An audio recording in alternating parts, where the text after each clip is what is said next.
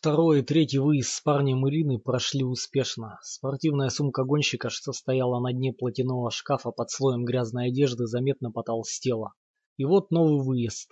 Поначалу все шло превосходно, чики-пуки как по нотам, согласно плану. Для налета была выбрана контора чеки и баксы, выдающая суды под зарплату. Заведение приютилось в уголке торговых рядов, отстроенных в 60-е, по соседству с заброшенным кинотеатром, грязные до сих пор целые витрины которого пестрели афишами дублированных фантастических фильмов и зарубежных боевиков с участием вышедших в тираж американских кумиров.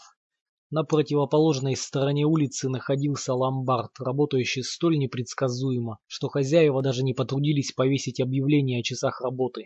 Настоящая торговля шла с черного хода. В воздухе был разлит запах чеснока, тмина, кориандра и лимонов из забегаловки.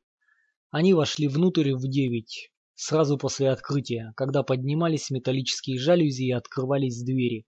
Когда в конторе были только наемные работники, получающие мизерные зарплаты и не имеющие ни малейшего стимула лезть на рожон. Все равно боссы не появятся до 10 утра. И даже если поднимется тревога, в это время дня можно рассчитывать на то, что полиция застрянет в пробке.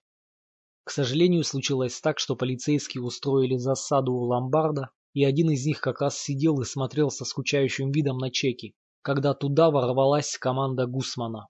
Он связался с участком. «Вот говно! Что такое? Вспомнил, что тебя жена бросила?» Полицейский доложил, что происходит. «Ну и что теперь делать?» Такого, разумеется, никто не ожидал. Решение должен был принять старший офицер Денуа. Он взъерошил рукой сидеющий ежик волос. «Ну что, парни, сидеть в машине вас не достало?» Кого не достанет жара, еда сухим пайком и необходимость отливать в пустые бутылки из-под колы. Тогда какого хрена, давайте-ка зададим им жару. Гонщик видел, как полицейские выпрыгнули из задних дверей фургона и стремительно атаковали чеки. Зная, что их внимание сосредоточено на задании, он вырулил из-за мусорного бака молнией выскользнул из машины, не заглушая мотора, проколол им шины и на полной скорости подлетел к конторе. Внутри шла перестрелка. Двое парней выбежали и рухнули на заднее сиденье. Гонщик выжал сцепление и вдавил педаль газа. Один из двоих оказался смертельно ранен. Среди них не было просто Гусмана.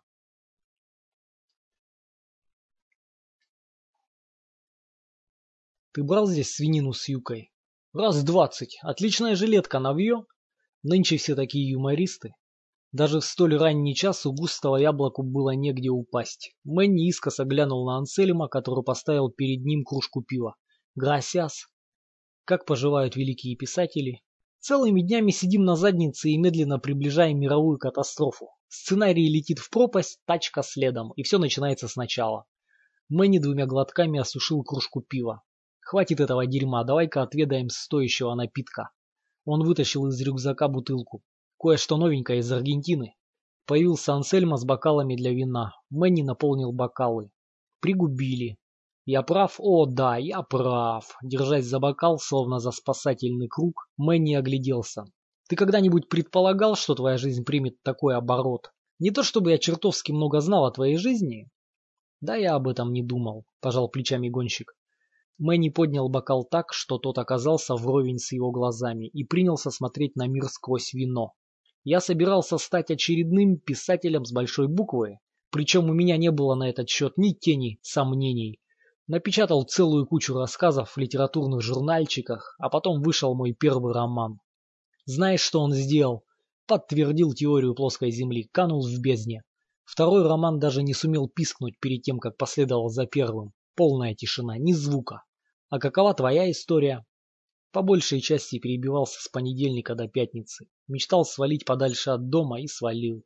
Каков масштаб! Обыкновенная жизнь. Ненавижу обыкновенную жизнь. На тебя не угодишь. Позвольте, сэр, с вами не согласиться. Если отмести нашу политическую систему, последние полдюжины президентов, голливудскую киноиндустрию, нью-йоркский издательский мир, все до одного фильмы последнего десятилетия, не считая братьев Коэн, газеты, телевизор, американские автомобили, музыкальный мусор, медийные разводки, целый каталог. И не обращать на это внимания я многим искренне восхищаюсь. К примеру, вот этой бутылкой вина, погодой в Лос-Анджелесе или едой, которую нам сейчас принесут. Он вновь наполнил бокалы. Заказов много? В общем, есть. Хорошо, тогда твое дело не совсем пропащее. В отличие от большинства современных родителей, по крайней мере, твоя работа способна тебя обеспечить. Не всем так везет в нашем богоспасаемом бизнесе. По обыкновению принесенный ужин оправдал ожидания. Потом друзья переместились в близлежащий бар, где гонщик выпил пиво, а Мэнни – бренди. Зашел какой-то старик, который почти не говорил по-английски. Уселся и принялся играть на видавшем виды аккордеоне танго и военные песни. Благожелатели ставили ему выпивку и бросали банкноты в чехол из-под инструмента, а по щекам старика катились слезы. К девяти вечера речь Мэнни сделалась сбивчивой. Ну вот и конец гулянки. А ведь раньше я мог бузить так ночи напролет. Отвезти тебя домой? Конечно. И еще такое дело, сказал Мэнни, когда они свернули на улицу, где стояла его хибара. На следующей неделе мне нужно быть в Нью-Йорке, а я не летаю. Не летаешь? Да ты еле передвигаешь ноги. Наверное, выпивка подействовала и на гонщика. Допустим, продолжал Мэнни. Короче, я и подумал, а может ты меня туда отвезешь? Я заплачу, Вряд ли получится. У меня запланированы съемки, но если бы и было время, денег я с тебя не взял бы ни при каком раскладе.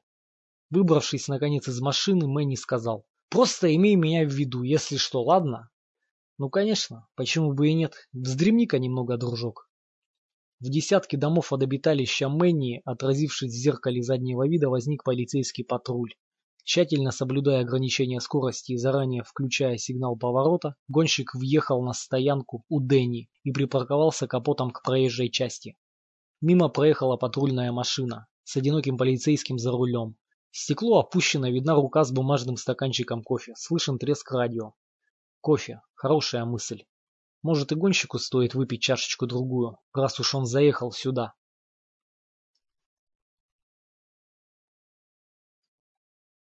Изнутри доносилось блеяние смертельно раненого саксофона. Музыкальные пристрастия Дока были довольно экзотическими. «Давненько не видались», — сказал гонщик, завидев Дока. «От такое впечатление, будто только вчера», — отозвался Док. «Правда, мне всегда кажется, что все было только вчера, что-то с памятью». Так он и стоял в дверях, лишь оглянулся через плечо в направлении звука. И на какой-то миг гонщик даже решил, что вот-вот он заорет саксофонисту «Да заткнись ты!» Теперь уже никто так не играет, вздохнул док. Он опустил глаза. С тебя капает на мой дверной коврик. У тебя нет коврика. Это теперь нет, а раньше был. Очень симпатичный, с надписью «Добро пожаловать», а потом народ стал почему-то принимать это за чистую монету. Сдавленное перхание, смех. А знаешь, ты мог бы развозить донорскую кровь. Ну как развозят молоко, люди оставляли бы у порога бутылочки и список того, что им надо. Пол пинты плазмы, две пинты крови, небольшой контейнер красных телец, мне своей крови хватает, и чужая не нужна. Зато мне точно понадобится, если ты меня не пустишь. Док посторонился, освобождая дверной проем. Когда они познакомились, Док жил в гараже. И теперь он жил в гараже. Правда, чего не отнять, того не отнять. В большом, светлом и уютном гараже. Полжизни Док занимался тем, что сбывал сомнительные препараты обитателям Голливуда. Потом прикрыл свою лавочку и перебрался в Аризону. Купил в холмах землю с домом, где было такое количество комнат, что сам док не знал, что с ними делать. После вечеринок гости поднимались по лестнице, разбредались по комнатам и пропадали на несколько дней. «Присоединишься?» — спросил док, наливая себе из кувшина емкостью в полгаллона какого-то паленого бурбона. «Почему бы и нет?» Док протянул гонщику высокий стакан, до того замусолено, словно его натерли вазелином. «За здоровье!» — произнес гонщик. Что-то не нравится мне твоя рука. Правда? Если хочешь, могу взглянуть. Но я без предварительной записи. Уж как-нибудь выкрою для тебя дырки в расписании. С дока мигом слетела напускная циничность. Приятно снова почувствовать себя полезным. Некоторые из инструментов, что он собрал и выложил в идеально ровный ряд, откровенно пугали. Снимая с гонщика куртку и разрезая ножницами пропитавшуюся кровью рубашку и посеревшую футболку, док щурился и насвистывал совершенно неузнаваемую мелодию. Зрение у меня не то, что прежде. Он потянулся, чтобы обработать рану, его рука дрожала. «Ну-ка, что здесь у нас?» Он улыбнулся. Сразу вспоминаются все группы мышц. В свое время в колледже зачитывался анатомией Грея. Таскал эту чертову книжицу с собой, как Библию. Пошел по стопам отца. Ничего подобного. Мой старик был на 86% правильным и скучным педантом и на все сто скрягой. Обожал впаривать мебель в кредит семьям, которые заведомо не могли за нее расплатиться. Товар к нему возвращался, а он еще стриг с них деньги. Откупорив флакон бетадина, док вылил его в кастрюльку, нашел упаковку ватных тампонов и закинул туда же. Потом двумя пальцами выловил один. Моя мать была перуанкой. До сих пор ума не приложу, как им с отцом удалось повстречаться, при том, в каких кругах он крутился. У себя на родине она была повитухой и знахаркой, целительницей, важным членом сообщества, а здесь она превратилась в Донну Рид не первой свежести. Благодаря ему, ему, обществу, Америке, ее собственным завышенным ожиданиям, кто знает. Док принялся бережно промывать рану. Дрожь в руках унялась. Медицина стала величайшей любовью моей жизни, единственной богиней, которая была мне нужна и за которой я ухаживал. Правда, с тех пор много воды утекло, как ты говоришь. И все же надеюсь, что помню, как это делается. Желтоватые зубы обнажились в улыбке. «Расслабься», — сказал он гонщику, наклоняя абажур дешевой настольной лампы. «Я просто прикалываюсь».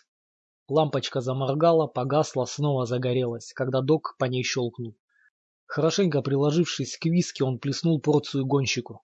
«Тебе не кажется, что пластинка заедает?» — спросил док. «По-моему, эта тема повторяется вот уже десятый раз». Гонщик прислушался. Но как тут уловить? Одна и та же музыкальная фраза снова и снова. Похоже на то. Док кивнул на кувшин. Сделай еще пару хороших глотков, парень. Оно тебе явно не помешает, да и мне тоже. Ну что, готов? Нет. Готов.